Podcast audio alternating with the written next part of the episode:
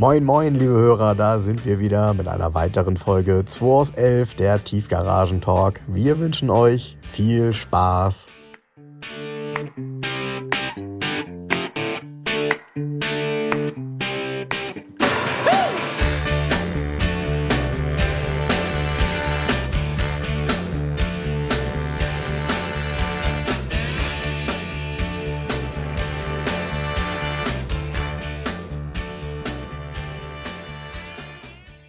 So, bist du fertig, Jens? Ja. Ja, cool, dann können wir ja anfangen. Ich höre das Geräusch, ich muss die Kaffeemaschine ausmachen. Warte mal. Ich gestern repariert habe selber. Ups. Die ist wahrscheinlich ein bisschen böse, weil sie nicht mehr ganz so häufig benutzt wird.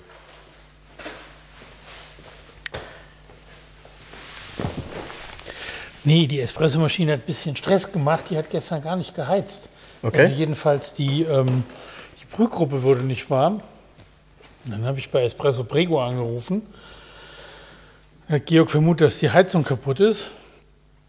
Und dann hat mich nach einer halben Stunde sein Cheftechniker angerufen. Er hat gesagt, ich soll die doch mal oben komplett auseinanderschrauben. Okay. Und da gäbe es 2 Thermosicherungen, ob da vielleicht eine rausgesprungen ist. Mhm. Und dann habe ich die überprüft, tatsächlich war so eine Thermosicherung rausgesprungen und dann habe ich die wieder eingesetzt und danach funktioniert die Maschine wieder. Ja, perfekt. Und wahrscheinlich, ich weiß nicht genau, wie sowas passiert, aber naja, auf jeden Fall habe ich es dann wieder zusammengebaut und funktioniert wieder. Hatte ich ja auf Instagram in der Story gepostet, wie die Maschine oben offen aussieht. Das ist geil. Also diese Lamazocco ist schon innen drin schon cool. Ja, da fällt mir was ein. Ich meine, das ist ein gutes Stichwort mit dem Thema Sicherung. Nicht selten ist es ja so, wenn irgendwas am Auto nicht funktioniert, geht man immer davon aus, dass das kaputt gegangen ist.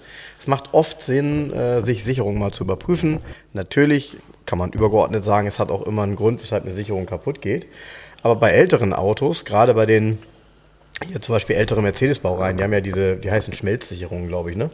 Ja. Und diese Schmelzsicherungen werden mit der Zeit alt. Und es macht schon Sinn, einmal sich einen kompletten Satz gute Schmelzsicherungen zu kaufen, mal alle auszuwechseln, weil man sieht das von oben oft nicht so einfach. Und die werden immer dümmer, die oxidieren auch. Das ist ja nur so eine ganz dünne Sicherung. Und nicht selten ist es so, wenn man die dann anfasst, dann zerfallen die zu Staub und die kann natürlich nicht mehr vernünftig zuverlässig arbeiten. Oft ist auch nur der Sitz, wo die drin sitzt, dass der... Auch das, genau, man muss die mal drehen. So, ne? Ein bisschen drehen, sauber machen und oft ist danach der Fehler behoben. Ja, genau. Okay, also das ist ja kleines 1x1 bei alten Autos. Ja, das sagst du so, aber man geht ja oftmals wirklich immer so vom Worst Case aus, finde ich. Und wenn man diese Dinge vielleicht dann mal selber ausprobiert, dann erspart man sich natürlich auch einen vielleicht nicht ganz vertrauensvollen Mechaniker, der einem nämlich genau das Teil neu verkauft, obwohl eigentlich die Sicherung. Genau, der braucht das ja gar nicht neu einbauen, dann, weil er auch nur die Sicherung tauschen muss. Ja, genau. Oder hat ein sehr gut funktionierendes Altteil. Also, ja, alles schon da gewesen. Ja, klar. Also ich meine, ich glaube auch da, wenn wir dann einen Aufruf machen würden, schildert uns mal eure negativen Erfahrungen mit Werkstätten. Werkstätten. Das ist schon sehr speziell. Hör mir mit Werkstätten auf immer. Naja, ja, deshalb ist es immer gut, jemanden zu haben, dem man vertraut. Nur MF Motors, anderes gibt's nicht. Ja, das sagst du immer. Und ja. Ihr müsst mal hier, die Wachsmafia hat noch Termine frei, glaube ich. Ihr müsst mal ein paar Autos konservieren lassen, Leute. Der Winter steht vor der Tür, meinst du? Ja, ey, ganz ernsthaft, es ist wichtig, ein konserviertes Auto zu haben.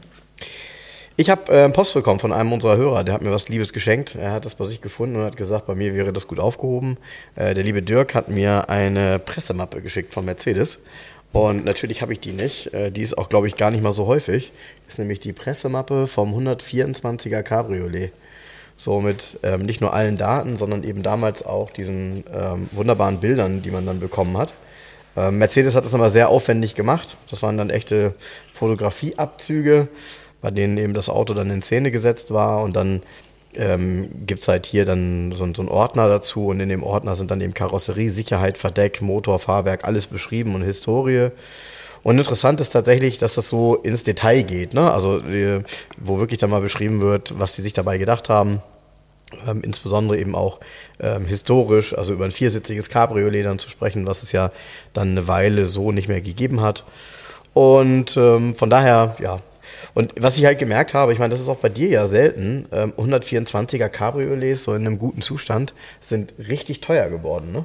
Also ist das so? Ja, also wenn man früher, hat man so unterschieden, irgendwie ein Auto im schlechten Zustand kostet um die 10 und drunter, ein Auto in gutem Zustand kostet über 15, wenn es richtig, richtig gut ist, mal so über 20, da sind wir weit von entfernt jetzt. Also vernünftige Autos kosten 30, ich sag mal relativ ordentliche Fahrzeuge um die 20 etwas drüber und High-End-Fahrzeuge liegen nochmal deutlich drüber.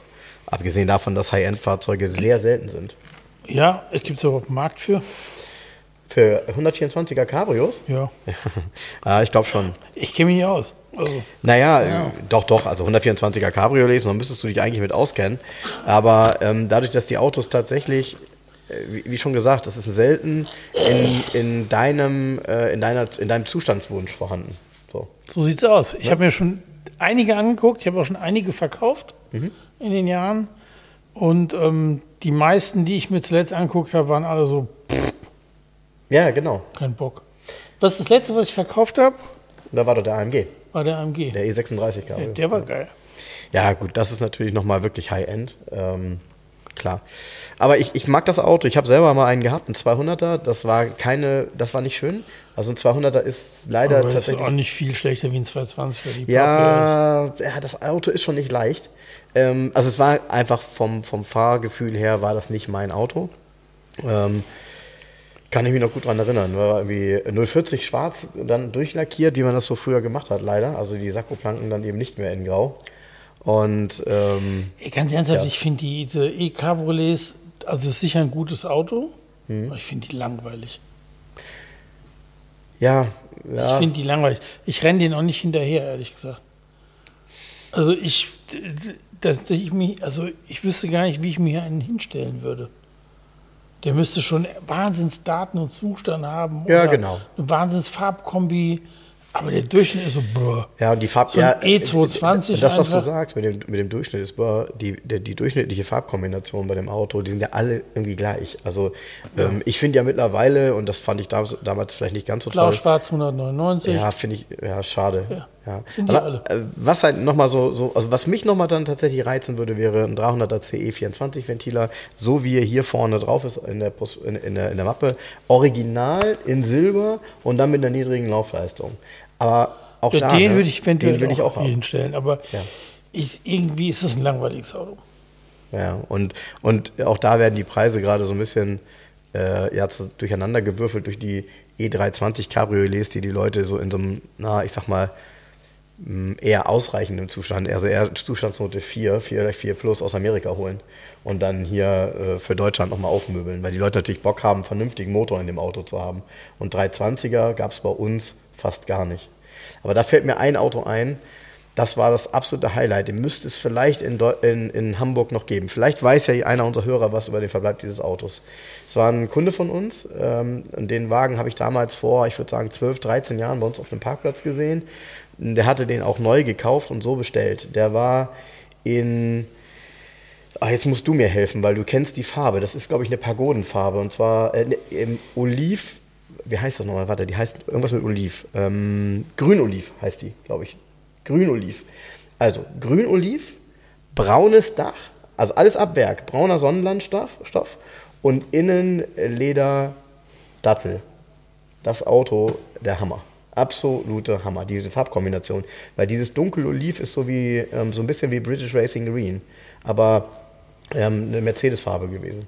Ich meine, das hieß nicht Grün-Oliv. Dunkel-Oliv hieß das. Oder hieß es Eibengrün? Nee, Dunkel-Oliv. Dunkel-Oliv, genau. Ja. Und ich habe mir damals dann, als ich den Wagen gesehen habe, habe ich das Kennzeichen, und guckst du dir natürlich so eine Datenkarte an und siehst dann alles auf Kundenwunsch. Ne? Also alle, Farbe außen, Verdeck, das gab es alles nicht normal ab Preisliste.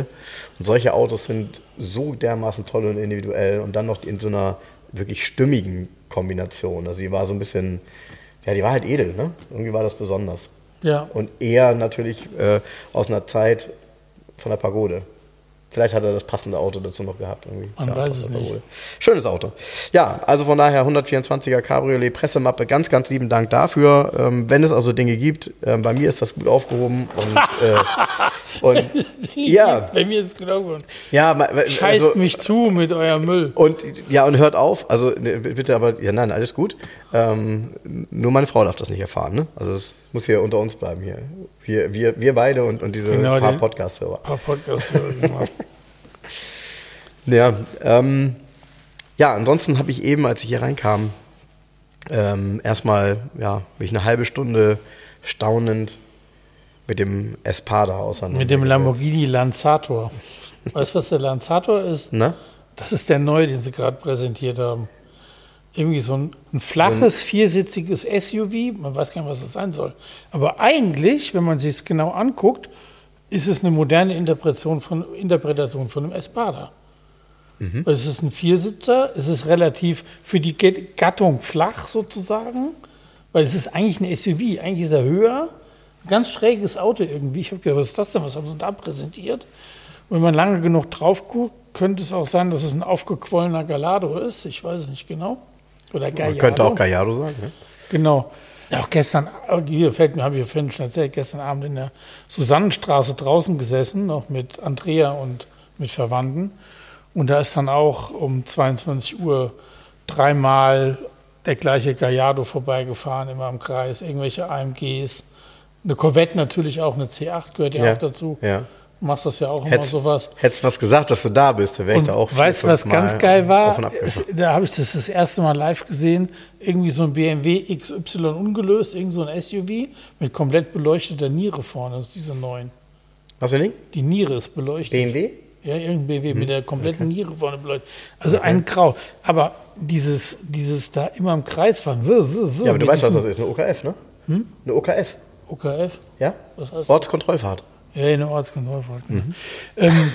Mit diesem Lamborghini, das ist genau das Thema. Diese Szene ist so merkwürdig heute. Und dann hast du hier so einen Espada stehen. Stil und Eleganz. Ja, also klar, ich meine, machen wir uns nichts vor, du kennst ja den Stammbaum dieses Autos, den hat sich irgendwann mal ein Connoisseur zusammengestellt und ist damit dann mit Sicherheit auch damals schon gefahren, egal wo du damit vorgefahren bist, du musstest kein zweites Mal vorfahren, damit dich jemand sieht, glaube ich, nee. Das hat einmal gereicht. Und dieses Auto ist halt sensationell, diese Farbkombination und man begreift auch diese Form, wirklich nicht auf Bildern, sondern nur, wenn man davor steht. Also zunächst mal steht man daneben und denkt, wie lang ist der eigentlich? Da sagt Jens, ja, so 5 Meter. Der ist halt, das ist ein Coupé mit 5 Metern Länge und er wirkt fast noch länger, wenn man drauf guckt. Ja. Wenn man sich dann davor stellt und man guckt so auf diese, wie soll ich das sagen? Die sehen so ein bisschen aggressiv aus, die runden Scheinwerfer vorne, finde ich. Und die Form dann, er ist nach vorne hin etwas verjüngt und wird dann etwas breiter zur Spur hin. Ja? Die Motorhaube, wenn man so von vorne drauf guckt, sieht extrem breit aus. Und gerade wenn man nochmal von hinten in das Auto reinguckt, auch so diese Details, er hat ja im Grunde etwas, was man dann später nochmal so bei dem einen oder anderen Auto hatte, nämlich so eine dritte Heckscheibe quasi oder eine zweite Heckscheibe. Diese senkrecht stehende Scheibe, durch die man durchgucken kann, durch den Spiegel. Die hat auch einen riesen Vorteil, wenn man rückwärts fährt oder nach hinten schaut, sieht man auch die Straße. So, und dann kommt noch eins dazu und sagt Jens zu mir, sag mal, ist dir mal aufgefallen? Ist dir was aufgefallen im Auto? Ich sag, mir sind jetzt viele Dinge an dem Auto aufgefallen, was meinst du denn? Ja, der hat keine Spiegel. Dann guckst du dir das Auto an und denkst, ja, der hat keine Spiegel. Ja, hat keinen Spiegel. Das kommt daher, weil in Italien waren Außenspiegel keine Pflicht und die Autos wurden grundsätzlich ohne Spiegel gebaut. Und dann haben Händler eventuell Spiegel nachgerüstet, so Klemmspiegel bei den kleinen Fiats dran gemacht oder whatever. In Deutschland haben sie dann auf die Espadas vorne irgendwie Teilbordspiegel gezimmert, auf die Kotflügel. So, also Spacks, ne? Die so. Spacksschraube. Und auch wenn du die alten italienischen Prospekte anguckst, ich habe zum Beispiel den ersten Prospekt vom Ferrari 365 GT4 2+2, also von dem. Ach, den hast du auch? Ferrari 400. Nee, pass auf, in diesem Prospekt ist dieser Ferrari auch in so einem leuchtenden Blau Metallic und ist ist Fuerte Ventura, wo der schwarze Sand ist, ne? Kann sein, also ich kenne es von. Da werden sie wohl die Bilder gemacht haben, weil der in diesem schwarzen. So, und diese Autos haben alle keinen Außenspiegel und wirken dadurch extrem elegant, weil da stört nichts diese Linie, diese laufende. Das ist bei ihm genauso hier. Und er hat auch keinen bekommen, ist auch keiner montiert worden. Und der Besitzer sagt, ja, muss man sich dran gewöhnen.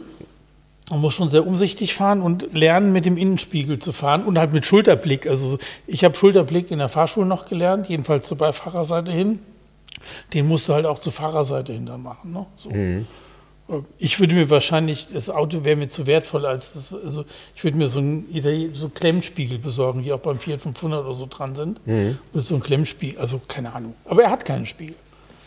Ja, genau, er hat keine Spiegel. Also das ist schon sehr, sehr auffällig. Aber das ist jetzt ein kleines Detail. Klar, diese Farbkombination und das, was Jens beschrieben hat, dieses leicht grünstichige, ja, bräunlich-beige Leder. Also das ist klar, jetzt habt ihr alle Farben im Kopf. Das muss man tatsächlich sehen und muss das begreifen. Man muss da länger drauf gucken. Ich habe zu Jens gesagt, das sieht irgendwie aus wie eine gute italienische Pistazien-Eiscreme. So genau. Ungefähr sieht das aus. Und ja, ist halt sehr, sehr liebevoll, innen alles beledert. Das ganze Auto ist wirklich, ja, Jens hat dann mir ein paar Dinge dazu erklärt, da musst du auch gleich nochmal was zu sagen, weil du so ein bisschen ja, Inside-Wissen Lamborghini auch sehr Zeit hast. Da musst ich du mir angeeignet. Erklären. Ja, musst du mal ein bisschen erzählen. Was naja, ist so, ich sag mal, bei Facebook gibt es ja einige Kommentare heute und zwei regen sich, der eine hat es nett geschrieben, der andere so, super tolles Auto, aber warum richtet man nicht den vorderen Bumper für die Fotos, gibt einen kleinen Beigeschmack für den Preis des Fahrzeugs, weil die Stoßstange auf der Fahrerseite unten, der Schlitz zum Scheinwerfer ist größer. Da habe ich nur als Antwort geschrieben, das sagt sehr viel aus, diese Antwort. Wenn man mal in die Produktion bei Lamborghini 1971 einsteigt, ein Espada wurde von Hand mit nicht unbedingt hoher Kompetenz eins zusammengebaut oder eher gezimmert. Wahrscheinlich hängt der Bumper schon ein Leben lang. Das wird so sein, weil man sieht nicht, dass das Auto irgendwelche Unfallschäden hatte oder so. Also auch innen drin Radhäuser, das ist alles top. Diese Autos sind wirklich, Lamborghini waren ein kleiner Hersteller und die sind von Hand gebaut worden nach Bestellung. Das war eine Firma, die immer am Rande des Wahnsinns immer pleite war. Sehr sympathisch. Ja, einen wirren Chef gehabt hat, der so nach dem Motto, alles muss superlativ sein. Er hat ein Auto konstruiert, oder gab dann eine Form und dann hat er gesagt, Porsche hat 6 Zylinder, ich habe 12. Ja, so, dann, ein Ferrari hat irgendwie 2 Scheibenbremsen, mach ich 4. Ne? Und die haben 4 Stoßdämpfer, ich habe 8. So immer und dann ja, zu den Ingenieuren, die Ingenieure, gut, der Pizzerini war eine Zeit lang bei Lamborghini, das war ja ein Topmann, aber ansonsten waren da aber auch viele nicht Topmänner und die mussten das dann umsetzen. Weißt du? Ja. So, ja, mach mal. Ja. So, und kriegst das fertig? Hier, zack, zack, zack. Und das Auto muss raus. Und um ehrlich zu sein, wie sind wir drauf gekommen? Da kannst du gleich weiter erzählen. Ja. Wie sind wir drauf gekommen? Jens hat die Motorhaube geöffnet und dann steht man davor, guckt auf diesen Wahnsinnsmotor, guckt auf 6 Weber Doppelvergaser. Und das alles ist natürlich noch in einer Logik angeordnet, weil es sitzt am Motor. Aber dann geht's los. Dann denkst du, hä? Was ist denn das hier? Warum sitzt denn hier noch ein kleiner Lüfter in der Ecke und links mit einem Kühler? Warum sind hier 2 Bremskraftverstärker? Hä? Aber im Rathaus vorne hinter den Scheinwerfern. Und so ganz viele Dinge, bei denen man raufguckt und sagt, das ist geile Mechanik, aber musste man denn unbedingt alles anders machen? So. Nee, man musste alles anders machen. Und das große Problem, das ist auch die Herausforderung bei so einem Fahrzeug, man hat halt die Teile verbaut, die gerade verfügbar waren. Das heißt, kommt eine Bestellung rein, 10 Espadas für Deutschland, sage ich jetzt mal. Der Importeur will 10 Stück haben. Oh, jetzt müssen wir 10 Espadas bauen. Wir haben gar keine Radlager mehr. Ja, wir haben nur noch 20, wir brauchen aber 40. Ja, Luigi, fahr mal los. So, und Luigi fährt los und fährt zu irgendeinem Hersteller von Radlager oder irgendeinem anderen Lieferanten und sagt, ich brauche hier mal 20 Radlager. Ja. Also, und dann kriegt er 20 Radlager Typ X. Kommt er wieder, sagt, ich habe Radlader verstanden. Genau, und 2 Wochen später bauen sie wieder 5 Espadas. Da haben sie aber Radlager Y, weil X gar nicht lieferbar war. Und es gibt eigentlich gibt es keine zwei Espadas nebeneinander, wo alles gleich ist. Mhm. Es ist immer irgendwas anderes. Mhm. Irgendwelche Teile sind anders. Mhm. Musste improvisiert werden in der Produktion. Mhm. Wir müssen das so bauen, so. Mhm. Das Ding muss fertig werden. Mhm. Und das ist ein Riesenproblem. Du kannst nicht einfach einen Teilekatalog nehmen und sagen, ich so. Sondern ja, und der ist eigentlich der Richtige, passt aber nicht. Komisch, genau, ne? So, passt aber nicht. Und jetzt muss man sich überlegen, der Besitzer hier hat den Wagen 16 Jahre gehabt und der hat ihn einmal durchrestauriert, mehr oder weniger. Was das für eine Aufgabe ist, überhaupt an dieses Thema so ranzugehen und zu sagen, so, das muss aber gemacht werden. Also, er hat eine Werkstatt gefunden mit einem sehr begnadeten Mechaniker, der das mitgemacht hat, der dieses Auto richtig reingefuchst hat, der die Vergaser einstellen kann und. Und ganz ehrlich, der muss das Auto ja geil finden. Genau. Ansonsten sagt jeder, nee, lass mal. Und es gab ja sofort auch so Preisdiskussionen. Ja, der ist ja jetzt irgendwie 50.000 € teurer wie ein anderer Espada. Das kann ja ein anderer, gibt es gar nicht. Es gibt ja keinen vergleichbaren, weil es gibt keinen zweiten in der Farbkombi mit den Teilen, die hier drin sind. Schon mal, davon geht's los. Was mich bei dir immer wundert ist, du hast so tolle Follower und mich wundert immer, wie viele wirklich Lamborghini Espada-Spezialisten es zu geben scheint. Ja, kannst Facebook. Du lesen, das ist krass. Ja, also, die haben alle schon Bücher geschrieben, die können alle Barrieren einspringen. Das ist echt krass, die kennen sich aus. Nee, das Auto, ich habe ja einen Ordner zu dem Fahrzeug mit der Historie, aber auch mit Rechnungsbelegen. Ja, und ohne dass du was sagst. Wenn jemand so ein Auto, ich sag mal, 20, 25 Jahre besitzt, dann hat er das reingesteckt, was so ein Auto jetzt kostet. Ist genau so. Ist genau, der Rechnungsordner, den ich hier habe, der steht unten ist eine Zahl, 178.505 €. So. Also davon mal abgesehen. Genau. Dieses Auto ist so erhalten, und wie soll ich sagen, restauriert, ist halt auch fahrbar und Langstrecken erprobt. Also der Besitzer war damit zum Beispiel 2013 bei 50 Jahre Lamborghini in Bologna. Da ist das Ding nicht hingetrailert worden, da fährt man einfach hin. Du kannst dich in diesen Lamborghini, Matze, wir haben gestern Fotos gemacht, so, müssen wir den schieben vor die Wand? Ich so, bist du verrückt, das Ding schieben, mach den an, fahr den vor die Wand. Du drehst hier bei diesem Lamborghini den Schlüssel, dann laufen hinten die Benzinpumpen los, dann pumpst du einmal, wupp, ist das Ding an und fährt. Du kannst einfach fahren. Mhm. Der fährt einfach. Wahnsinn. Der Besitzer hat mit dem bei 27 Grad hier im Stau, spät Nachmittag in der Innenstadt, ist er quer durch die Stadt in Hamburg gefahren, stand in der Spaldingstraße noch im Stau. Das hat das Auto gar nicht interessiert. Also hat er nicht kapituliert, nur weil es ein bisschen warm war oder so. Das Auto fährt. Und ein Espada in dieser technischen Qualität, wie er hier ist, durchrepariert und fährt, gibt es so gut wie gar nicht. Also der Szene, wer sich in der Szene unterwegs ist, wird zugeben müssen, dass das sicher mit der Beste ist, den du kaufen kannst. Ja. Das ist so. Ja. Und klar, es gibt, einer schrieb, Classic-Data-Liste. Das wäre gar kein Preis, ich wäre viel zu hoch gegenüber der Classic-Data-Liste. Da habe ich nur geschrieben. Classic-Data. Ja, also so ein Auto, sorry, also nichts, jetzt auch nichts gegen Classic-Data grundsätzlich. Doch. Ne? Doch, okay, Jens. Aber man kann so ein Auto nicht in Klassik-Data bewerten. Und derjenige, der so ein Auto kauft, der kauft den, weil er davor steht und sagt, geil, Farbe, Aqua, das Leder dazu. Und er fährt und hat eine geile Historie. Genau. Und alles passt zusammen. Und ich habe da nur geschrieben, du, pass auf, gut und schön, die Liste. Such erstmal einen fahrbaren, also wo alles gemacht wurde. Genau. Und Classic Data hat eine Liste, ja, aber die sind ja, das ist ja für mich, die geben ja keinen Preis vor, sondern die haben mal versucht zu beobachten oder haben in ihren Listen scheinbar Preise zusammengetragen. Ich habe auch gehört, bei denen kann man gar kein Auto kaufen, ne? Nein, kannst du doch nicht. Bei Classic Data kann man kein Auto kaufen, Mist. Auch keine Espada. So, und jetzt ist Classic Data Zustand Serie 1 Espada ist irgendwie Zustand 1 bei 216, er bei 170 und Serie 3 irgendwie bei 150.000. Wie immer diese Zahlen zustande kommen, interessiert mich gar nicht, weil ich verkaufe den jetzt hier für 199 und dann kann die Classic Data beigehen und kann meinen Preis in ihre Listen einpflegen. Und so wird ein Schuh draus und nicht umgekehrt. Mhm. Hört auf, Leute, zu denken, dass Classic Data Preise vorgibt oder das ist vielleicht ein Anhaltspunkt. Genau. Und außerdem ist es immer, darf man nicht vergessen, retrospektiv, weil das sind ja alte zusammengetragene Daten, nicht von jetzt. Genau. Weil sonst wären sie ja nicht in der Liste drin. Genau. Ja? Und die haben Classic Data, Liste hat, ich weiß nicht, wie viele Positionen, keine Ahnung. Ja, die haben ja nicht 150.000 Angestellte, die jeden Tag die Preise durchgehen da. Nee, und machen wir uns nichts vor.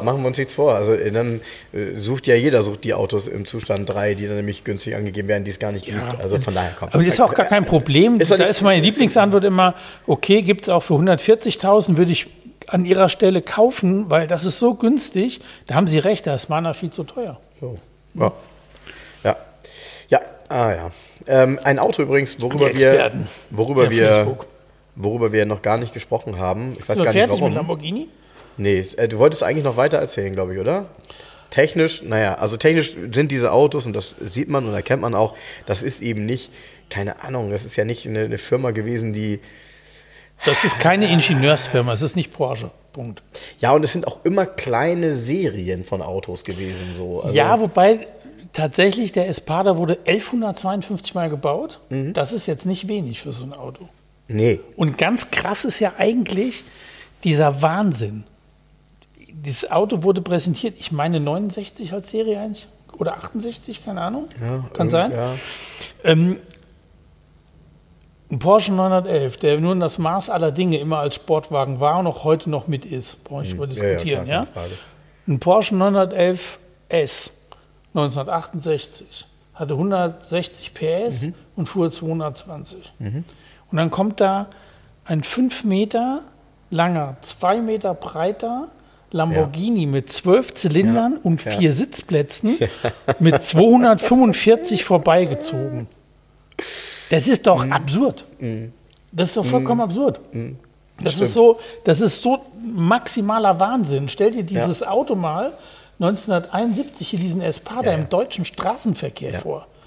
Da dominierten VW Käfer, vielleicht schon mal ein TL, traurige Lösung, irgendwie ein Ford 12M, Kadett, keine Ahnung, whatever. Ne? Ja, täusche ich mich jetzt? Sorry, also nicht alle lachen, aber täusche ich mich jetzt? Hatte nicht Günther Netzer so einen? Ein Espada? Nee, der ist mit Ferrari gefahren. Ist das so? Ja. Täusche ich mich? Ich weiß, ja, ich meine... Wer hatte denn... Irgendeinen gibt es doch mit einem Bild mit einem Espada. Ich weiß es nicht. Okay, naja, gut. Ja, also auf jeden Fall waren das natürlich damals absolute Wahnsinnsautos und sind es auch heute noch, wenn man sie sieht. Also man begreift das eigentlich echt erst, wenn man das Auto hier sieht, wenn man sich die Details anguckt und wenn man da wirklich mal einen Blick unter die Haube riskiert. Das ist alles nur Wahnsinn. Das ist irgendwie total heiß, total geil, wenn man unter die Haube guckt, diese Mechanik zu sehen. Das ist mega. Ist ja eine Bertone-Karosserie und gut, das hat nicht der Nuzio Bertone selber entworfen, sondern das ist eigentlich der erste große Entwurf von Gandini gewesen.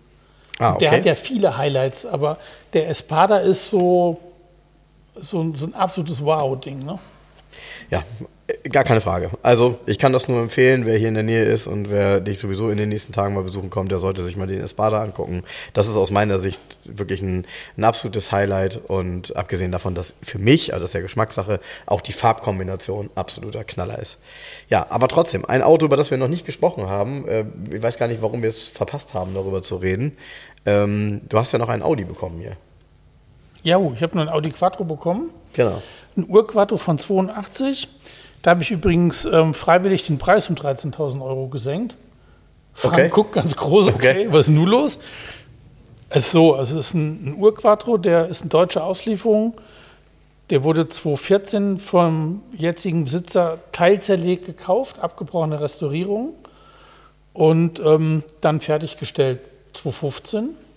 Sowas habe ich mich übrigens auch noch nie getraut. Es gibt ja so Autos, die annonciert sind mit ist zerlegt, alle Teile dabei, wo du dann denkst, du merkst aber erst nach 5 Jahren, dass ein Teil fehlt. Nee, hier fehlt nichts. Okay. Nur leider ist nicht alles wie ich jetzt. Der Besitzer wusste das gar nicht. Ich habe bin nochmal in die Tiefen der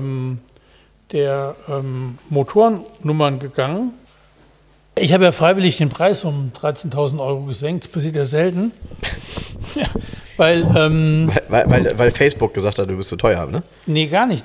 Da haben die Leute schon geschrieben, wäre ein fairer Preis. Ich hatte ihn ja für 63,9, hat ja gesagt, soll er kosten. Jetzt kostet er 49, weil, ja, ich habe herausgefunden, dass der Motor nicht original ist. Die originale Motorkennnummer wäre eine WR für ein Quattro oder WX, wenn es ein US-Modell ist. Hier ist die Motorkennung HG, konnte ich nichts mit anfangen. Nochmal vielen Dank an Hessel Terpstra, den habe ich angerufen. Ich bin auf die Suche nach der Motornummer gegangen, ist klar, Ich habe sie nicht gefunden, ist ja logisch, ne? Mhm. Und jetzt steht immer vor so einem Quattro, denkt, boah, wann hast du beim Quattro mal eine Motornummer kontrolliert? Und habe ich Hessel angerufen. Hessel ist ja ein großer Audi-Liebhaber und Sammler und Spezialist in Holland. Und Hessel hat gesagt, oh, musst du da gucken, pass auf, und die Kabel machst du da weg. Dann hat er mir noch ein Bild geschickt. Ich sage, oh, das ist die Nummer. Habe ich ihm die Nummer genannt. Dann sagt er, tjo, das ist ein Motor aus einem Audi 200 Turbo, der Block. Und von der Nummer her, wenn ich es richtig verstanden habe, von 1984. Das heißt, wenn es ein kompletter 200 Turbomotor wäre, hätte er nur 182 PS anstatt 200. Genau, ohne Cut. Aber die Peripherie obendrauf ist ja trotzdem alles vom Quattro. Und das Leistungsminus, wenn ich es richtig verstanden habe, kommt nur durch die Peripherie, nicht durch den Motor an sich beim 200 Turbo. Also 200 PS wird er schon haben. Motor ist auch komplett gemacht worden vor 8000 Kilometern. Aber, und dann sagte Hessel, ja, aber das hast du auch bei Quattros, die für 90.000 Euro angeboten werden, kontrollierst du den Motor und plötzlich ist da nur ein Audi 200 Turbomotor drin, weil es wohl bei den Quattros aus der ersten Serie Probleme auch mit den Kolben gab, mit der Haltbarkeit und so weiter. Und viele relativ früh schon umgebaut haben auch. Weiß man hier nicht, auf jeden Fall ist es falsch. Ich habe den Besitzer angerufen und gesagt, pass auf, ist gar kein Quattro-Motor drin. Wusste er nicht. Er hat wohl den ehemaligen Verkäufer von damals, der wusste es auch nicht, also wusste es keiner. Wobei, ja, kann sein, dass er es nicht wusste, aber der Verkäufer vorher, der es schon mal zerlegt hatte, irgendwer wird ja wohl so eine Nummer mal kontrollieren. Ich verstehe es gar nicht, ehrlich gesagt. Aber ist ja auch egal, ist nicht der Originalmotor drin und deshalb habe ich gesagt, dann bin ich für den Preis raus. Und dann gibt es ja zwei Varianten, Auto abholen oder... Ich soll ihn, er will ja, dass ich ihn verkaufe. Und dann habe ich gesagt, ja, aber im Leben nicht zu dem Preis. Und dann habe ich gesagt, also VK 49,9, knapp unter 50. Dann finde ich, das ist eine faire Geschichte, es ist rund. Und dem hat er jetzt zugestimmt. Er meinte, sonst würde er einen WR-Motor besorgen und den einbauen. Kriegt man, ist eine kostspielige Geschichte und ja. Naja, gut, ja. Und ja, gut, mal ebenso, naja, gut, wissen andere besser als ich, ja, aber mal ebenso ist auch immer so eine Sache. Ja, genau. Deshalb kostet jetzt 49,9 und ist ein 82er Quattro in Silber mit Hubdach. Jo. Ja, mit den coolen, also coolen, weil irgendwie special, das Muster der Sitze. Wir haben irgendwie drüber gesprochen, als der Wagen herkam. Ich bin ja fast jedem Auto gegenüber, kann ich eine gewisse Euphorie aufbringen, wie ihr ja wisst. Beim Audi Quattro ist es echt schwer. Also ich mochte die Autos komischerweise, also auch diese Karosserieform und so, nie so besonders gerne. Wenn ich mir den Wagen angucke, muss ich gestehen, begreife ich sie immer mehr. Und natürlich kenne ich auch den Kult um den Quattro. Aber für mich hat das Auto tatsächlich nie eine Begehrlichkeit gehabt. Und das liegt nicht daran, dass es ein Audi ist? Nee, für mich auch nicht. Aber ich finde zum Beispiel die Innenausstattung, die fand ich früher ganz schlimm. Das wäre ein No-Go gewesen für mich, noch vor 5 Jahren. Die finde ich inzwischen cool. Ja, die finde ich... Das ist ja so ein Velour. Ja. Und im Velour ist ja so ein Karo drin, das sind ja so Brauntöne irgendwie. Ja. Und oben im Dach ist ja der gleiche Stoff, aber nur in 2 Flecken sozusagen. Richtig, ne? Ja. Nicht das ganze Dach. Das ist schon ein bisschen schräg. Und man muss gestehen, dass die Qualität dieses Velours, zumindest wenn man das anfasst, also jetzt weiß ich natürlich nicht, ob diese Sitze irgendwann mal gemacht worden sind, vielleicht mal aufgeputzt, aber das fühlt sich wirklich sehr gut an. Also das ist nicht so, es fühlt sich nicht doof an und auch nicht so alt. Nee, es ist ja tatsächlich 41 Jahre alt. Ja, genau. Und das darf man nicht vergessen. Ne? Also der ist von 1982, der Quattro. Genau, und die Qualität des Autos, wenn man so im Detail guckt, die war nicht schlecht. Nee, die war nicht schlecht. Ich habe sie nur immer so negativ in Erinnerung, weil in der Zeit, als ich damals 18 war, also 94, hast du Audi Coupés hinterhergeworfen bekommen. Die wollte kein Mensch haben, weil die hatten tendenziell, ich glaube nicht nur tendenziell, sondern die gab es nur mit relativ starken Motorisierungen, die aber jetzt auch nicht, wer weiß wie sportlich waren, aber relativ viel verbraucht haben. So, ist nicht zu vergleichen mit so einem Quattro, ne? Sorry, also ein Quattro ist auch damals schon ein besonderes Auto gewesen, aber ich glaube, wenn man jetzt mal guckt, würde man sich wundern, was die Mitte der 90er gekostet haben. Da waren die nämlich, da gab es keinen Hype um diese Autos und deshalb vielleicht begründet. Details an dem Auto finde ich ganz witzig. Ich habe mir angeguckt und die Düse von, der hat ja einen Heckscheibenwischer, ne? Ja. Und er hat natürlich auch eine Scheibenwaschdüse. Und die sitzt ja auf der rechten Seite, an der Seite der Scheibe mittig. Also irgendwie so. Ja, aber wenn man dann genau hinguckt, das Auto hat ja keine Heckklappe, sondern nur ein Kofferraumdeckel. Und das war mir auch nicht so richtig klar, ehrlich gesagt. Stimmt, weil man denkt, bei dem Auto, der hat eine relativ große Heckklappe. Nö, das ist ein Kofferraumdeckel und die Scheibe ist starr. Also die ist fest eingebaut. Ja, also von daher, ich glaube, da wird es den richtigen für geben für das Auto. Jetzt mit der Preisgeschichte, glaube ich, ist das sogar so, da gibt es dann wahrscheinlich gar nicht so viele in dem Preisbereich, ne? Oder? Nö, der ist eigentlich, also in Anführungsstrichen, günstig, aber es ist ein faires Paket jetzt, ganz einfach. So muss es ja mal im Kompletten sehen, ne? Ich wollte jetzt noch mal gucken, weil ich habe ihn in Silber auch in Erinnerung, aber ich bin mir nicht sicher, ob der Silber oder Rot war. Ich gucke jetzt noch mal, in irgendeiner Auf-Achse-Folge, ganz am Anfang, fährt Günther Willers mit so einem Ding durch die Gegend. Ja? Und ja, ich bin mir nicht sicher, ob er ihn nicht sogar zerschrotet. Deshalb musste ich daran denken, weil ich bin da nochmal drauf gekommen, weil ich hatte diese Folge geguckt und ein paar Monate später tauchte genau so ein Auto auf in Spanien. Und die haben ja sehr oft in Spanien gedreht. Diese Folge war auch in Spanien. Da habe ich so gedacht, vielleicht haben sie den Wagen gleich da gelassen und der ist da jetzt in der Scheune irgendwo aufgetaucht. Das ist das Auto von Günther Willers. Ja, das ist der. Und er hat ein cooles Nummernschild, PIUQ1H, Quattro 1, kann übernommen werden. Ja? Ne? Ja, eigentlich wäre ja richtig UQ200, ne? Warum? Weil er den Motor aus dem 200 hat. Ach so. Ja. Yeah. Ja, by the way, diese Audi 200 hat man natürlich dann damals wahrscheinlich für so einen Motor auch gern geschlachtet. Der Motor konnte ja was. Nicht nur geschlachtet, sondern wahrscheinlich konnte den auch einfacher bekommen, gebraucht. Ja, klar. Oder auch neu, vielleicht gab es den WR-Motor gar nicht mehr oder whatever. Und heute kannst du mal auf die Suche gehen, ob du einen vernünftigen Audi 200 bekommst. Also ich weiß, hast du jemals einen Audi 200 gehandelt hier? Ja, ich habe letztens meine Audi-Liste gerade vor 2 Tagen mich durchgegangen. Ach. Ja, ich habe einen 200 Turbo hier mal verkauft. In so einem hellen Gold mit Stoffsitzen innen drin. Total cool war der. Ah, und der Stoffsitz dann bräunlich, oder? Ja. Geil. Und das war ein 200er? Ein Turbo oder also ein Turbo Quattro? Ja, genau. Und der hat gekostet... Weißt du noch ungefähr Baujahr? Also so bei der Farbkombination würde ich jetzt ja tippen, dass der so 84, 85 tatsächlich war. Also war auch... erste Serie mit dem alten Armaturenbrett. Ja. Hatte der eine Klimaautomatik? Weiß ich nicht mehr. Okay. Die Klimaautomatik ist so ein US-Bauteil. Genau, das ist nämlich ein genau englisch beschriftet gleich. Deshalb frage ich. Ich kann es hier gerade gar nicht aus dem Stegreif sagen, aber ich habe einen 200er hier verkauft. Er hat auch diese alte, diese Felge gehabt, diese so die war so aerodynamisch flach. Ja, genau. 15 Zoll würde ich sagen, ne? Ich glaube, der hat 8.500 Euro gekostet oder so. Es war in alten Garagen noch lange her. Genau. Ja. Ja, die waren ja oft noch, ich kann mich halt... Übrigens, dieser Goldton hatte so einen Rosé-Stich auch. Ah, okay. Ja, okay. Ja, ich habe ja erzählt, dass von einem damaligen Freund von mir, die Eltern hatten ja so einen Audi 200 Turbo Quattro, diese Vorbesitzer-Piech-Geschichte. Und ich glaube, der Tod von dem Auto war damals, dass diese Autos aus 84, 85, diese Turbo Quattros konntest du ganz schwer nur einen Cut nachrüsten. Und die hatten eben in der Regel keinen 84, 85. Ah, okay. Und klar, wenn die sich bis jetzt gerettet haben, alles gut, aber... Das im Grunde in Deutschland, wann taucht mal ein deutsches Auto auf, was keinen nachgerüsteten Cut hat, was tatsächlich auch gefahren wurde? Selten. Das ist super selten. Ja. Ich bin ja bei meinem 500 SEC, also in Spanien ist das tatsächlich so, da scheint das nicht so wild zu sein, weil mein 500 SEC hatte keinen Cut, der hatte auch noch nie einen, da hat auch nie einer einen nachgerüstet. Tut den Autos ja ganz gut, so rein was das Thema Leistung angeht und diese ganze Regeltechnik, die man nachgerüstet hat, ist jetzt auch dann irgendwann mal 30 Jahre später ein bisschen in die Jahre gekommen.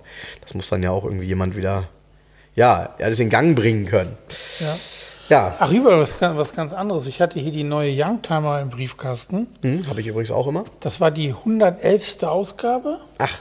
Ja, und die ist jetzt 20 Jahre alt geworden damit. Ja. Also herzlichen Glückwunsch, Leute, an die Youngtimer. Das ist eine Zeitung, ich freue mich immer über die. Das ist so ein buntes Blatt. Ja, irgendeiner schrieb dann, wiederholt sich aber auch viel. Ja, gut, das ist bei uns ja manchmal auch bestimmt. Das ist ja so, wenn 20 Jahre so eine Zeitung auf dem Markt ist, die Typen werden ja nicht mehr, sondern Natürlich geht es dann nach 5 Jahren mal wieder um 124er Mercedes oder so, ne? Ganz klar. Klar.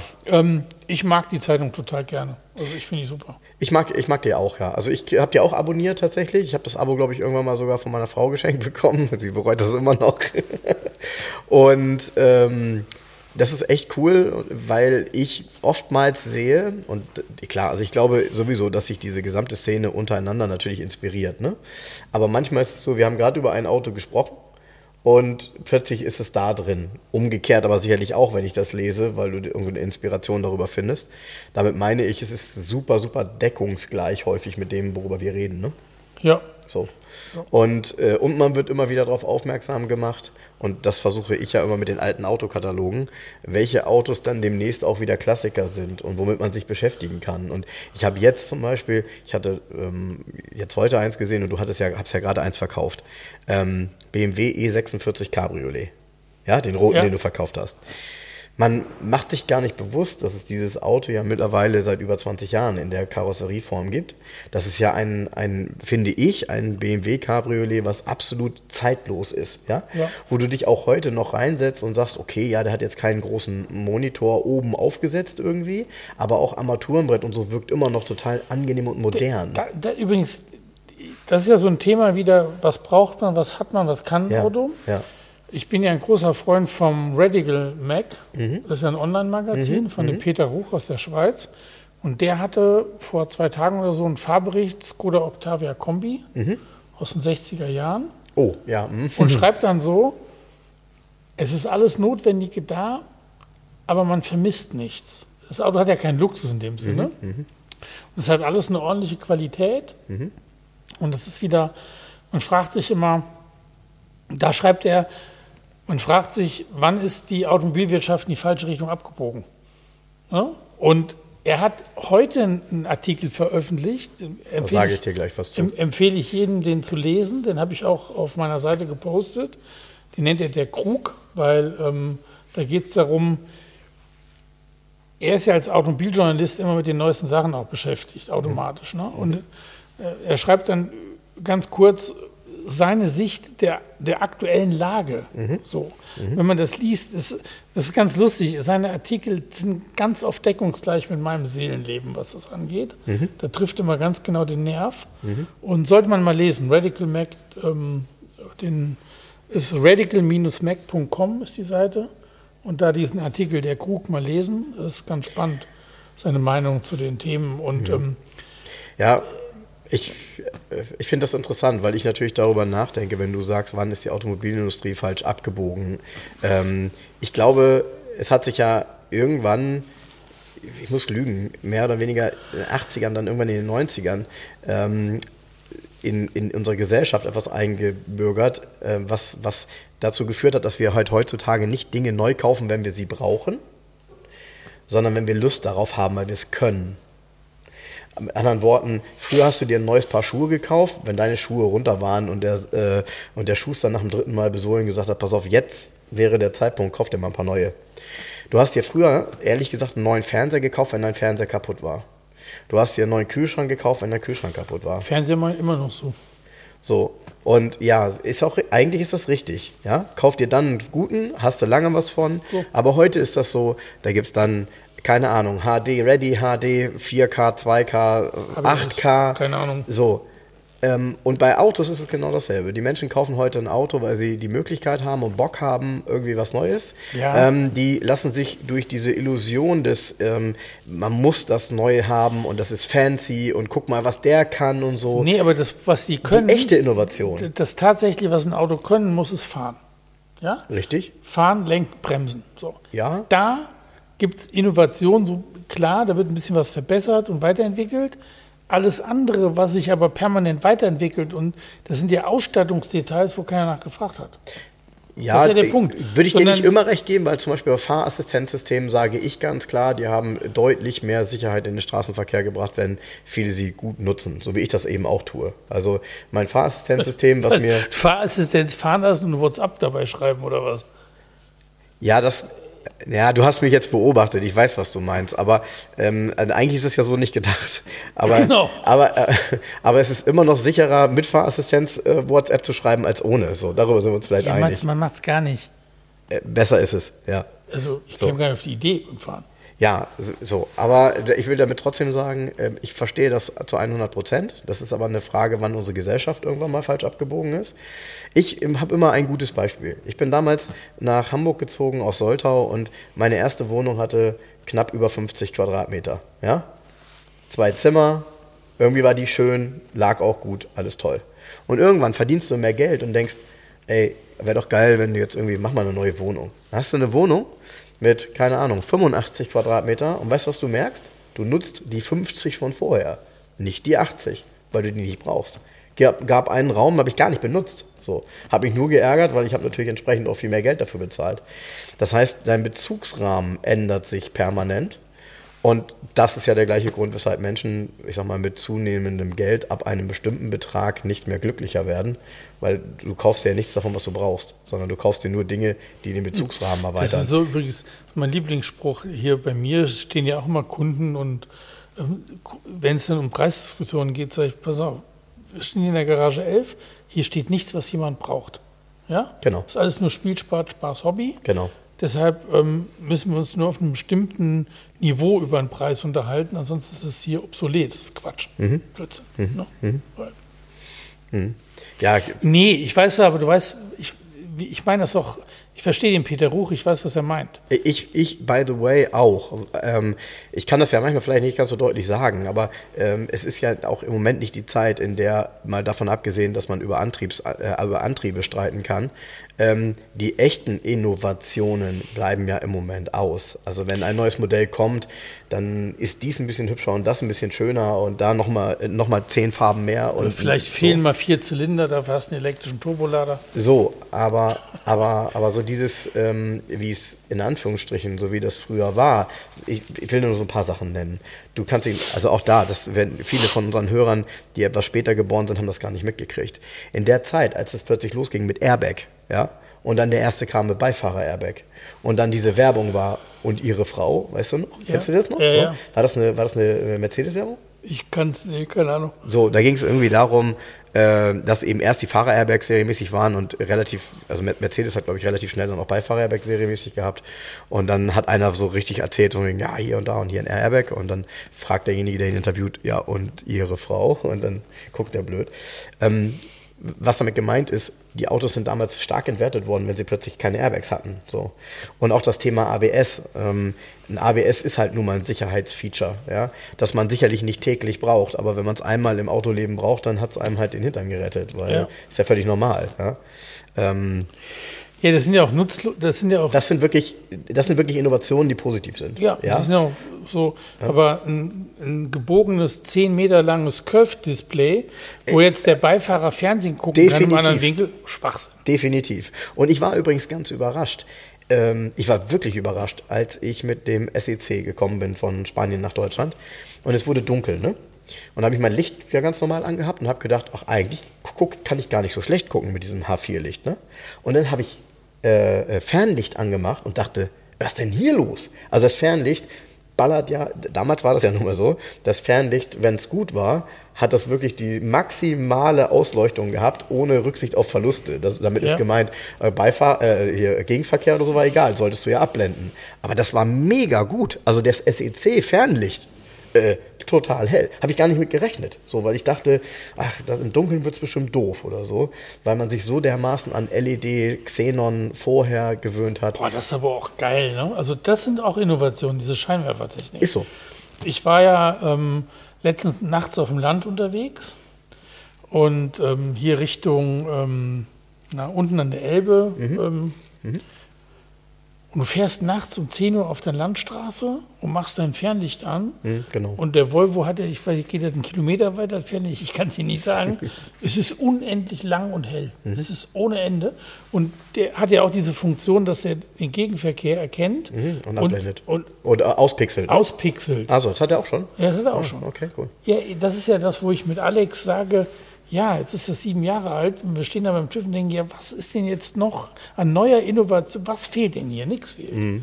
So, ja. Genau, und der das dann so auspixeln kann und wo du sagst, wow. Und das funktioniert, du stellst nur auf Automatik. Ja, ja, ich weiß, alleine. Ich kenne das ja bei unseren Autos, gibt es das ja ist, genauso. Ich bin das ja, benutze das ja selten, ich fahre ja hauptsächlich immer in Ballungszentren. Und der erkennt ja auch dann automatisch, du kommst in einen Ort rein und er erkennt die Ching-Ching-Schalte. Das funktioniert auch. Das funktioniert bei dem Volvo top. Ja. Du kommst aus dem Ort raus, fling ist wieder dieses Flutlicht an. Das sind Innovationen, sage ich auch, das sind ja sicherheitsrelevante Geschichten. Ja, das ist das, was ich meine. Also, das finde ich, also, aber dieser ganze Spielkram in den Autos, alter Falter. Ey. Ja, und ich hab das, also du hast mich ja nun beobachtet, weil wir ja zusammen zum PS-Speicher gefahren sind, ich bin gefahren. Tatsächlich ist es so, dass ich bei der Rückfahrt aus Spanien mit dem SEC viel aufmerksamer selber gefahren bin. Und interessanterweise verging die Zeit trotzdem schnell. Also, weil irgendwie, du hast das alles im Blick. Also, Autofahren macht ja Spaß. So, hast du auch wieder gemerkt, ne? Ich muss gestehen, ich hatte ganz viele Erkenntnisse. Und ich bin wirklich im Moment so, dass ich sage, irgendwie, ich brauche jetzt den nächsten Tripplan. Also ich will unbedingt wieder hin und zurück. Erkenntnisse, ne? Weil du bist ja auch so ein Konzernmensch. Der Stefan Schmidt ist ja auch so ein Konzernmensch gewesen bei BMW. Mhm. Und der hat da einen Sack gehauen und ist jetzt Oldtimerhändler. Hab ich gelesen, ja. Garage Blanc in Essen. Mhm. Finde ich mega übrigens. Also, haben wir da schon mal drüber gesprochen? Nee, wir haben nicht drüber gesprochen. Ich habe das nur gesehen, weil du ihm gratuliert hast. Genau, ich wollte ihm stimmen. Wir hatten ja mit ihm wann war er hier? Vor 6 Wochen? 7 Wochen? Ja. So? Ja. Und da hat man schon so ein bisschen rausgehört. Also,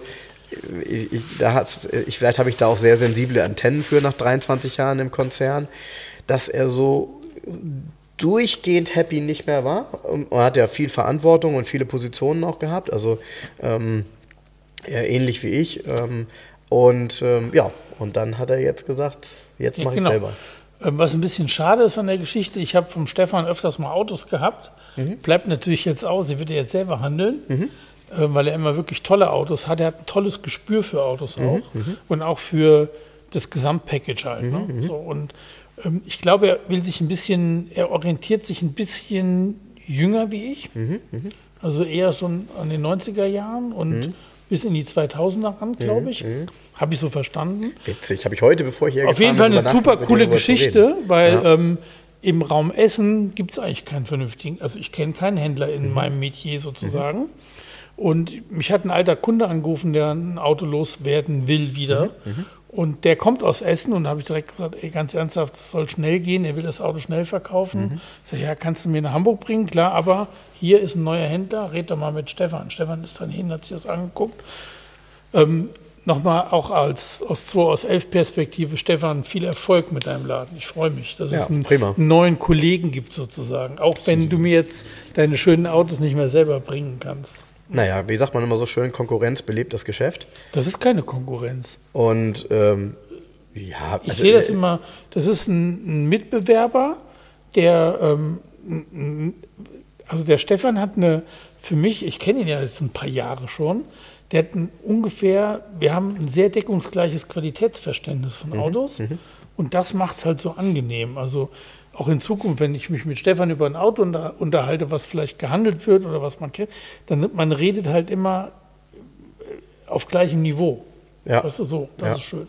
Ja, interessant, weißt du, Jens, normalerweise müsste mal jemand zu dir kommen, wobei, wenn du das, vielleicht hast du es ja auch in der Art und Weise, aber man könnte tatsächlich bei dir mal auswerten, wie viel jünger zum Beispiel das durchschnittliche Auto bei dir hier geworden ist und die Autos im Schnitt und so. Das wäre mal ganz interessant tatsächlich. Das kann ich ja selber, weiß ich selber. Ja? Also, ja.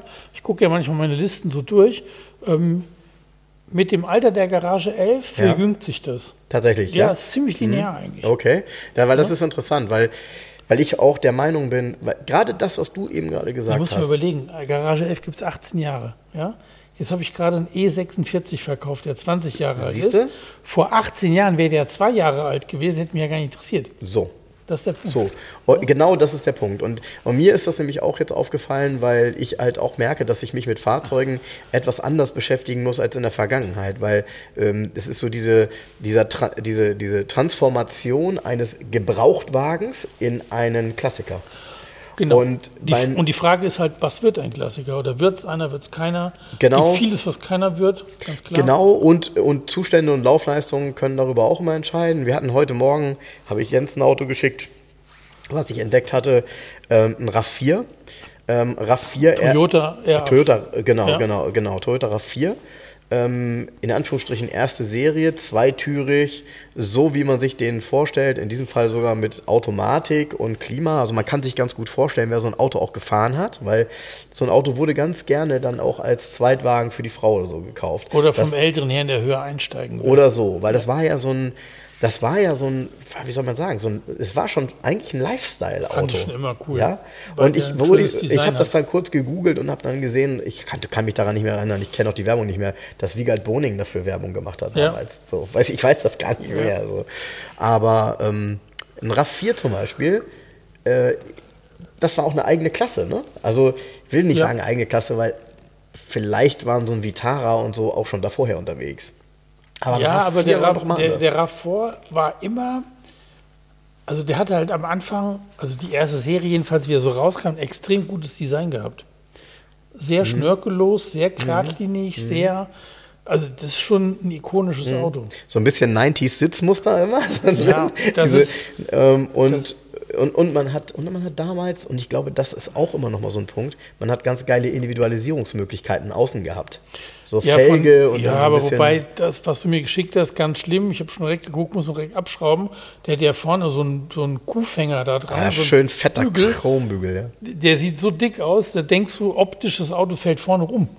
Also das ist ganz komisch. Also das sieht kacke aus. Die waren ja damals auch, muss man ja sagen, manche waren ja extrem ernst gemeint, ne? Die waren mega stabil. Ja, ja. Da gab es ja hier auch für den Raum. Wie heißt das? Von Delta oder wie hießen die? Die hatten so Kataloge. Stimmt, Delta. Wo es diese ganzen Bügel gab und Chromfelgen. Und mit Scheinwerfern drin und so. Ja. Stimmt. Da gab es auch die Felgen von. Ja, hast du recht. Ja. Diese Chromfelgen, die nach dreimal Waschstraße schon die ersten Rostansätze hatten, weil sie in Brasilien im Urwald irgendwo zusammengedengelt worden sind. Das ist so. Ja, hast du recht. Ja. Hast du recht. Mit dicken Mickey Thompsons drauf. Übrigens Brasilien. Ich folge so einer brasilianischen Twingo-Seite. Sowas gibt's? Ja. Brasilianische Twingo-Seite. Wie geil. Ganz krasses Zeug. Der hat doch auch, habe ich doch gerade gepostet. Hier dieser Twingo da im Urwald, wo diese Mattstraße ist, wo die Busse und alles anhalten müssen. Ja. Und der Twingo fährt einfach weiter. Ja. Aber so drung. Ist ja klar, natürlich fährt er weiter. Der wiegt nichts, hat Frontantrieb und hat Leistung genug fürs Gewicht. Ja. Klar fährt er da. Und er hat einen mutigen Fahrer gehabt. Ja, ist geil. Habe ich tatsächlich nicht gesehen. Der Twingo macht die Welt verrückt, Leute. Ja, wollen wir nochmal hier so über so einen üblichen Verdächtigen in der Garage 11 sprechen? Hier ist ein Anhänger reingekommen. Ich bin das erste Mal Anhängerhändler. Und zwar hat ein Kunde von mir hat sich mal einen Hänger bauen lassen. Und es gibt ja von Leslie oder Matchbox hinterher so einen kleinen Motorrad-Trailer, gelb mit einem Honda-Schriftzug, mit so einer kleinen Rennhonda drauf. Und den hat er sich einfach mal in 1:1 von einem Karosseriebauer nachbauen lassen. Das heißt, man hat einen Motorradhänger gekauft und den zugelassen. Und hat den dann zum Karosseriebauer gebracht und gesagt, so, hier ist der Hänger, also in Maßstab 1 zu 60 oder was? 1 zu 64. Den bitte jetzt mal in groß aus diesem Hänger bauen. So. Und dann so, und so dann gehst du dabei mit so einer digitalen Schieblehre und misst den erstmal aus. Echt, muss ja machen. Von den Proportionen echt geil gemacht. Ja. Klar ist der an die Straßenverkehrsordnung angepasst ein bisschen. Und auch an ein bisschen ist gut. Ja, er ist zugelassen, er hat einen neuen TÜV. Ne? Mein Auto ist an die Straßenverkehrsordnung ein bisschen angepasst. Nee, du kannst ja nicht einfach einen Spielzeughänger in groß bauen und denken, du kriegst Zulassung dazu. Ja, wieso kannst du den Polizisten dann zeigen, hier hat es gegeben? Die Umrandung zum Beispiel geht ein bisschen weiter wie bei dem Modell, weil die Umrandung auch höher sein muss, wegen der Stabilität und so. Das ist aber von Hand gebaut, also... Er hat gesagt, allein was das gekostet hat, diese Rohre, diese gebogenen zu kaufen und so weiter, ist echt total geil, das Ding. Also ich habe ihn mir gerade angeguckt, also er ist tatsächlich auch sehr stabil gebaut. Also und man muss ja immer aufpassen, stabil bauen ist eine Sache, aber der darf ja auch sein Gewicht dann nicht überschreiten. Genau, ja, das ist ein mit Zuladung 750 Kilo Hänger. Ne? Und genau, das war ein Gag, man hat das abgefeiert, der wurde mit dem Porsche zu Petrosurf zuletzt gezogen, mit einem kleinen Moped drauf und einem Surfbrett. Und der Gag ist jetzt, der Drops ist gelutscht, es gibt neue Perspektiven, also der Besitzer macht andere Dinge in Zukunft und trennt sich von seinem Spielkram so ein bisschen. Dann kommt er hier hin zum Verkauf und oh Gott, klar, wird es mir auch irgendwann so gehen. Ich habe natürlich sofort gesagt, klar verkaufe ich den Hänger, allein aus Marketinggründen, weil es ein mega geiles Ding ist, aber der Gag. Ja, ist doch lustig. Ich verdiene an dem Hänger übrigens gar nichts. Ich habe einen Kommissionsvertrag über den Verkaufspreis gemacht, fertig aus, weil ich habe gesagt, Ron, ich lade mich mal zum Essen ein, ist mir Wurst. Ich habe einfach Bock auf diese Sache. Die Sache ist echt sau cool. Und kann ich dir mal Probe anhängen? Ist auch genau das passiert. Marketingmäßig ein Megakracher. Also die Klicks und diese alles mega. Nach der Ankündigung hat ja direkt einer angerufen, ja, ich kaufe den. Komischerweise war dann diese Woche, nachdem der Preis war ja bekannt vorher, er hat 3,9 gekostet, habe direkt gesagt, der kostet 3,9, 4.000 Euro. Und wie es jetzt ums Eingemachte ging, war plötzlich kein Geld vorhanden. Ja, man wollte das Portemonnaie nicht so weit aufmachen dafür. Also plötzlich, okay. Der zweite, der sich für ihn interessiert hat, der ihn unbedingt haben wollte, hat dann eine Maßarie angefangen, wo es dann hinterher hieß, oh, das ist aber knapp, da 3 Vespas nebeneinander oder Vespen nebeneinander draufzustellen. Ja, natürlich ist es knapp, ist ja auch ein Hänger für 2. Ganz ernsthaft, jetzt hat ein lieber guter Kunde bekommen, in Anführungsstrichen, den auch, also den wollten viele haben und das ist ja dann eine Zuteilung. Ich habe den Hänger jemandem zugeteilt, der ihn wirklich verdient hat und der sich ja wirklich freut. Ja, ist doch klasse. So, Win-Win-Win. Ne? Ja, so. Ist doch klasse. Der steht jetzt hier noch ein bisschen. Ich habe den gestern mal hinter den Espada gestellt und ein Foto gemacht und gepostet und habe dann geschrieben, so sah das aus. Wenn dieser Hänger, den gab es ja von Matchbox und den Espada gab es von Siku. So ist es, wenn dein Matchbox-Hänger in die Siku-Kiste gefallen ist. Ne? Ja, total geil. Das sind ja ikonische Spielzeuge aus deiner Kindheit und plötzlich steht das hier in 1:1. Ich kannte obwohl den es das eigentlich nicht, nicht geben könnte. Ja, richtig. So, ne? Ja, krass. Richtig. Also super, super Sache mit dem Hänger. Macht total. Also die Idee ist schon cool. Nee, also derjenige, der es damals gemacht hat. Ich hab halt an so einem Kram auch so einen Spaß. Und da geht es eben auch, wenn viele immer meinen, klar will ich hier Geld verdienen, logisch. Aber ich will auch meinen Spaß haben. Und hier geht's gar nichts. Hier hat mit Geld verdienen überhaupt nichts zu tun mit dem Hänger. Das ist einfach nur ein Riesenspaß. Nee, genau. Ne? Genau. Ja. Das ist ja ähnlich wie bei dem Tretauto Twingo. Also das ist so ein Ding, das will man dann haben und fertig. Ja. Und das muss einfach da sein. So, das darf kein anderer kriegen, man selbst will das haben und man weiß halt auch, wenn man dann guckt, eigentlich, dass das eine ganz seltene Geschichte war. Ne? Also das ist ja die Gelegenheit, so ein Ding zu kaufen. Ja, aber das schwierig. Hat ja mit dem Verkauf hier nichts zu tun. Bitte? Das hat ja nichts mit dem Verkauf vom Hänger zu tun. Nein. Das nicht damit, aber mit der Emotion einem Ding, einer Sache gegenüber. Ja. Ne? Das Twingo-Tretauto sieht sicher hinten auf diesem Hänger auch gut aus. Bestimmt. Dann haben wir aber auch, glaube ich, unsere Zeit durch. Was? Wir haben die Zeit durch? Was ist denn mit Quartett Roulette? Frank? Ja, das meine ich ja. Das wird jetzt Zeit für Quartett Roulette. Ach ja, ich greife mir hier so hinter mich. Hier liegen ja so ein paar und... Nachdem wir die letzten Male hat das sehr viel Spaß gemacht mit den Autos, also dieses, was nur Autos heißt, Autos. Aber wir nehmen mal was anderes. Wir nehmen mal deutsche Autos. Nee, warte, das ist noch besser. Hier, komm. Das nehmen wir. Das machen wir. Heißt aber auch Autos. Naja, so heißt ein Quartett halt, ne? Schönes Ding. Hier vorne drauf ist ein 116er, also das ist mal wieder so ein bisschen ältere Zeit. Wir sind in den 70s. Ganz klar. So, wer zieht zuerst? Du ziehst zuerst. Machen wir wieder mit Tipp? Wir machen wieder mit Tipp, ja. Sehr gut.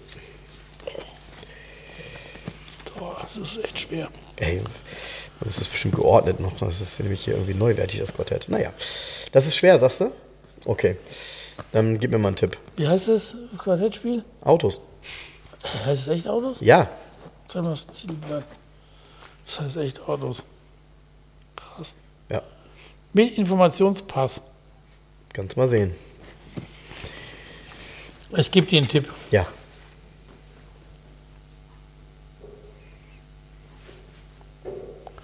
Italienischer Wurz nicht mehr im Norden.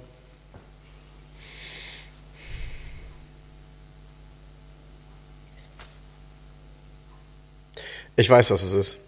Das ist ein Volvo 262 Bertone. Nö, so weit im Norden ist es nicht. Verdammt!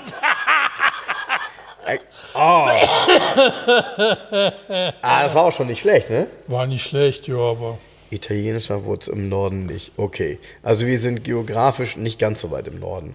Sind wir in Deutschland? Ja. Okay.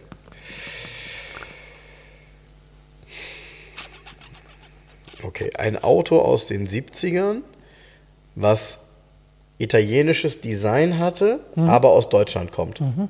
Okay. Lass mich kurz überlegen. Es wird kein BMW sein, es wird kein Mercedes sein. Das wird auch kein Volkswagen sein, kein Opel sein, kein Ford sein. Ford? Nein.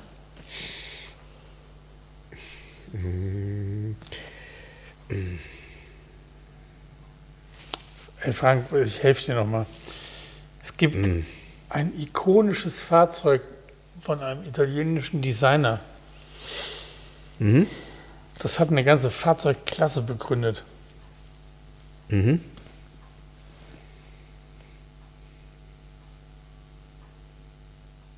Man hört nur noch das Ticken der Uhr, ist totale Stille. Ja, klar. Also ja, das gibt es bestimmt. Aber also ist ein Kleinwagen? Aus heutiger Sicht ja. Heute sagt man, glaube ich, Kompaktklasse dazu. Ist es ein Volkswagen? Ja. Ist es der Golf 1? Ja, klar. Ah, ja, na klar. Ja. Ja, stimmt. Golf 1 von Giugiaro entworfen. Übrigens gab es noch mehr Autos von Giugiaro entworfen. Stimmt. Chirocco ist auch ein Giugiaro-Entwurf gewesen. Ja, ich dachte jetzt irgendwie tatsächlich an etwas innovativere. Wie du gesagt hast, ja, VW ist es nicht. Und ich so, ups. Ja, klar, ja. Golf 1. Nee, ist klar. Der Golf 1 von Giorgio entworfen und ja. Zeig mal, was für ein schönes Bild ist hier drauf. Überhaupt nicht schön. Nee, ein Viertürer in, keine Ahnung, ist das preußisch-blau oder was? Das ist ein LS, ne? Hier steht VW Golf LS, 1,5 Liter, 70 PS, ist richtig. 9.400 D-Mark neu. Tja, ja. Das sind auch Zeiten. Hier mit dem kleinen Chromspiegel noch und auch mit diesen kleinen Chromleisten, das ist echt ein ganz frühes Bild. Mit diesen Chromleisten in den Türgriffen auch noch. Der wird hinten auch noch diesen Schwalbenschwanz gehabt haben, also dieses Heckblech haben. Ja, das ist ja auch, das Quartett ist tatsächlich irgendwann, ja, ich würde sagen Mitte 70er oder so. Ne? Ja, dann mal gucken, ob ich dich heute auch ein bisschen reizen kann. So.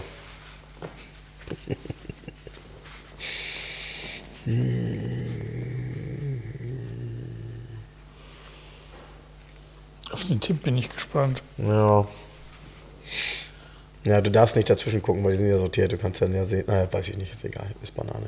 Vergiss es.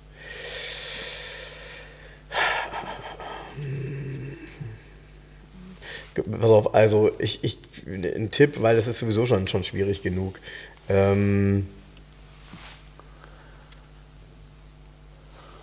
Im Grunde ist es so ein bisschen. Boah, Scheiße, wie kann man das denn? Das ist so, da ist ein Tipp wirklich schwierig. Also, amerikanisches Sportcoupé der 70er. Das ist ein US-Auto. Ja. Und das gut, ist da ja schon nicht viel. Ja? Machen wir 70er. Ist es ein Camaro? Nein.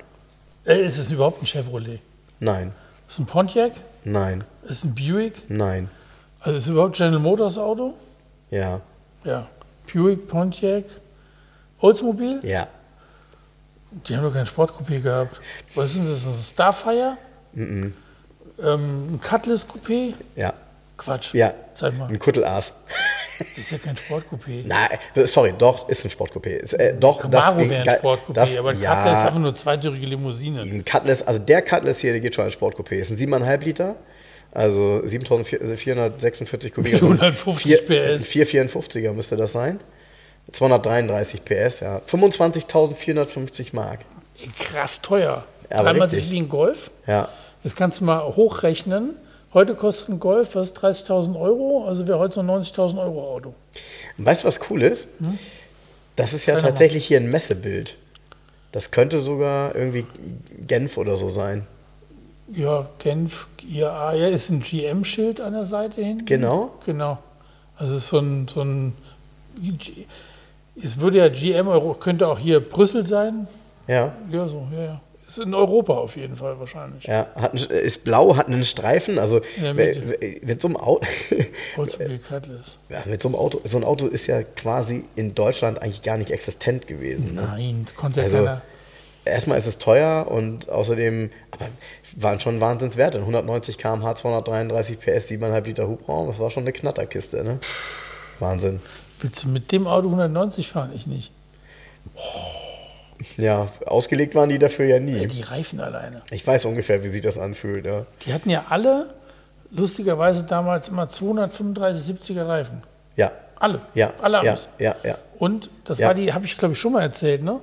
Wie ich in Florida an der Tankstelle war, an einer alten Tankstelle. Da konntest du die da kaufen? Nee, da war Luft zum Luftdruck kontrollieren. Ja. Ach ja, ja, ja, gab's stimmt. Nur okay und nicht okay. Ne? Okay, nicht okay, also plus, minus, sonst aber kein Wert. Ja. Und weil, okay, war eh 2 Bar, ja. Fertig aus. Ja. Alles 2 Bar, ja. Alles 235 70er Reifen, ja. Alles liegt. Das waren die Amis ja ganz groß drin. Ist ja auch gar nicht so doof eigentlich. Und dann brauchst du auch nur noch ein Tacho und ein Idiot-Light und dann kannst du losfahren. Ja, ja, ja, das war ja tatsächlich auch so gedacht, deshalb hatten die alle die gleichen Reifen und die Reifenqualität, die war auch enorm schlecht. Also ich weiß noch, wie wir damals den Cadillac geholt haben, Ende der 90er aus Amerika, den wir ja noch haben. Und ich weiß noch, wie wir damals zurückgefahren sind aus Bremerhaven und dann irgendwie schon gemerkt haben, dass die Reifen irgendwie Grütze sind. So, dann bestellst du neue dafür, ne? Wieder welche hier so mit so einem kleinen weißen Streifen, also nicht Weißwarnreifen, aber mit so einem kleinen weißen Streifen waren die so. Da hast du dann 3-4 Jahre was von, dann gehen die auch vom Stehen gerne mal ein bisschen kaputt. Also sie sind einfach von der Qualität her nicht zu vergleichen, weil die auch nichts, die mussten ja nichts können, ehrlich gesagt. Ja? Nee, die müssen ja nur keine 55 Meilen. Ja, genau. Und kosten aber auch nichts. Ne? Also es ist ja wirklich so, vermutlich ist es so gedacht, damit jeder irgendwie, wenn er irgendwo liegen bleibt, jederzeit auch weiterkommen kann. Zack, neuen Reifen drauf und dann ist gut. So. Ja. Naja. Ich kriege übrigens am Montag Besuch, da werden wir im nächsten Podcast drüber sprechen.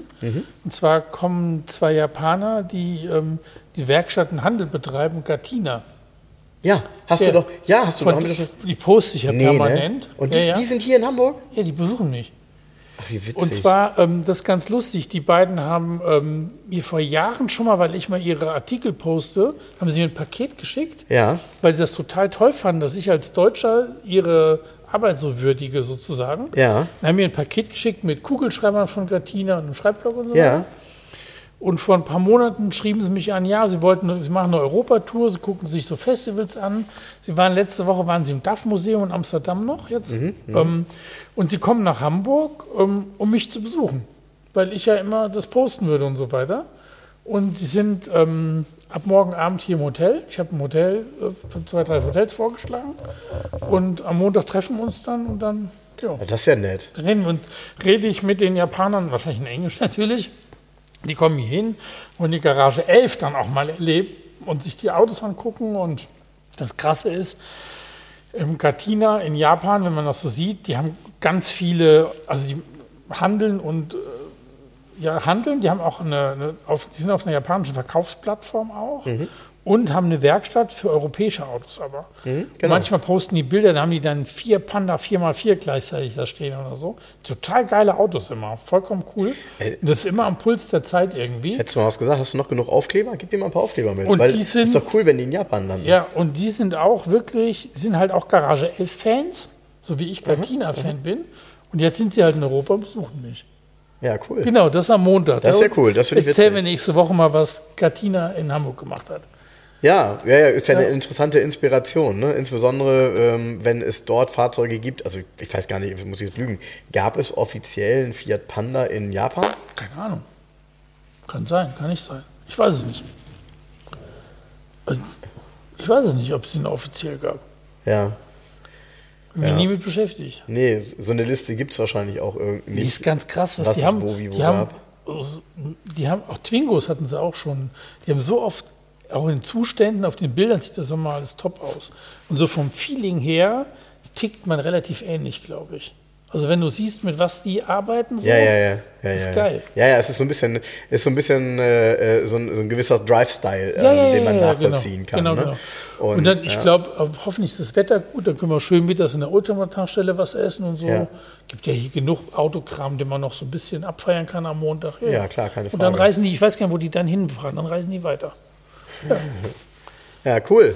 Ja, nice. Das ist ja wirklich mal ein interessanter Besuch. Und Besuch von Gatina aus Japan. Ja, ja, genau. Ich habe das ab und zu mal bei dir gesehen. Ich folge den bei Instagram, glaube ich, auch. Ne? Ja. Genau. Und ja. Ja, deshalb nochmal zum Thema Instagram. Vielleicht für diejenigen, die noch ein paar mehr Bilder sehen wollen von der Reise. Ich werde jetzt nochmal ein paar Sachen posten unter meinem, in Anführungsstrichen, privaten, so privat ist das ja auch nicht, Instagram-Account Omperium. Also so wie Imperium, aber mit O. Dann kann ich nochmal ein paar Bilder von der Reise posten. Dann muss ich das nicht alles über 2 aus 11 machen, weil da sind nämlich viele Sachen zusammengekommen und Philipp hat da irgendwie sehr viel tatsächlich fotografiert und gefilmt. Interessanterweise, und das sind ja immer die besten Bilder, immer wenn ich das gar nicht mitgekriegt habe. Also ich habe nachher Bilder gesehen und habe gedacht, wann hast du das Bild? Ich habe nie gesehen, dass er ein Bild gemacht hat und er hat es halt einfach immer gemacht. Dann hast du nicht so gestellte Szenen, weißt du, wo sich jemand hinstellt und sagt, yeah, nee, genau. Sondern, und das hat er sehr, sehr gut gemacht. Und dann kann man das so ein bisschen konservieren, den Trip, ja, für das nächste Mal.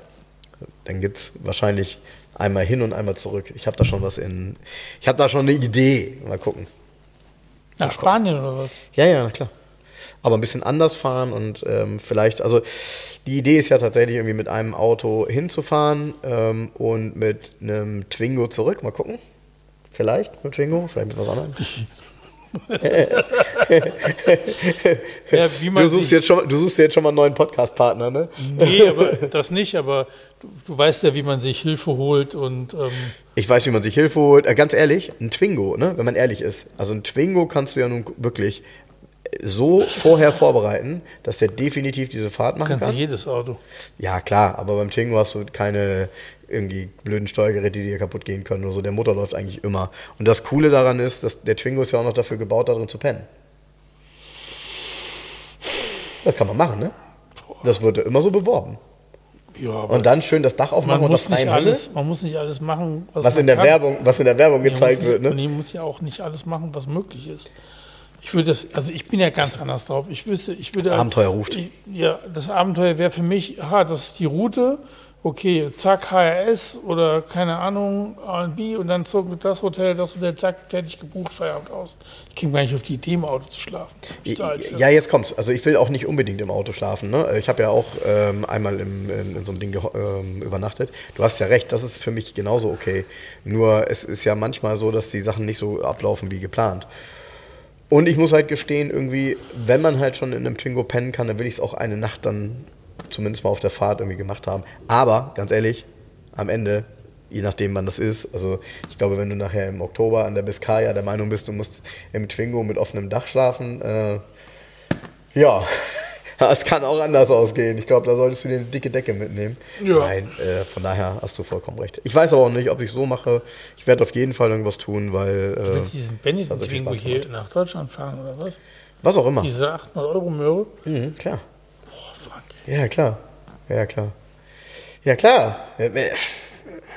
Weiß ich nicht. Muss man alles machen. Ist er denn gewartet? Bitte? Hat er schon mal eine Wartung? Der wartet auf mich da, ja. So, auf mich wartet die Freiheit. Tschüss. Ja, ich wünsche euch was. Also, bis bald und tschüss. Liebe Hörer, um unsere gratis Aufkleber zu bestellen, schreibt mir gerne eine E-Mail an frank@zwoaus11.de. Falls ihr Wünsche, Fragen oder Anmerkungen habt, genau dort sind sie gut aufgehoben. Ansonsten schreibt mir auch gerne über den Messenger von Facebook oder Instagram. Hinterlasst uns gerne eine Bewertung bei Google oder bei Facebook. Und ansonsten hören wir uns beim nächsten Mal. Also bis dahin, macht's gut.